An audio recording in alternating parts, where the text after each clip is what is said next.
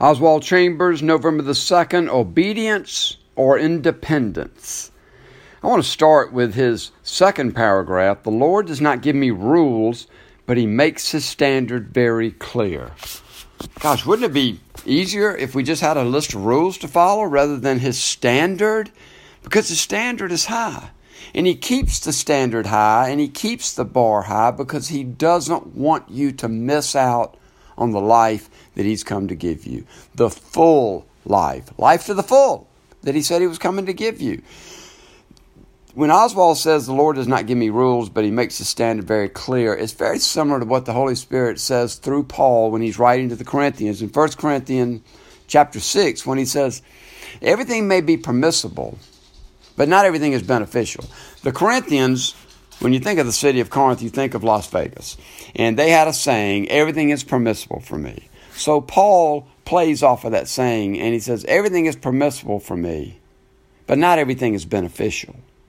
And then he says, everything is permissible for me, but not, I will not be mastered by anything.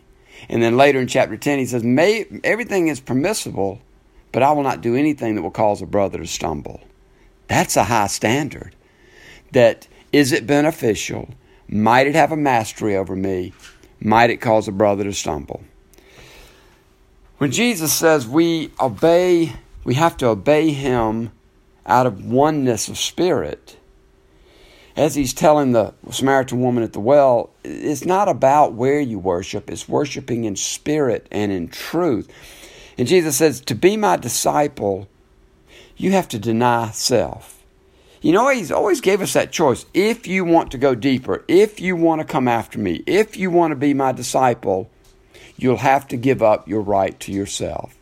And it's so interesting because He does not say that you have to give up things necessarily, although you will want to give up the things that block you going deeper with Jesus, but that we must deny self. Because self, please understand, is your number one enemy. Satan uses self. Self is controlling your life. Everything you do is about self unless you switch that prism and view it through a prism of Jesus Christ as your Lord and Savior. We have to deny self.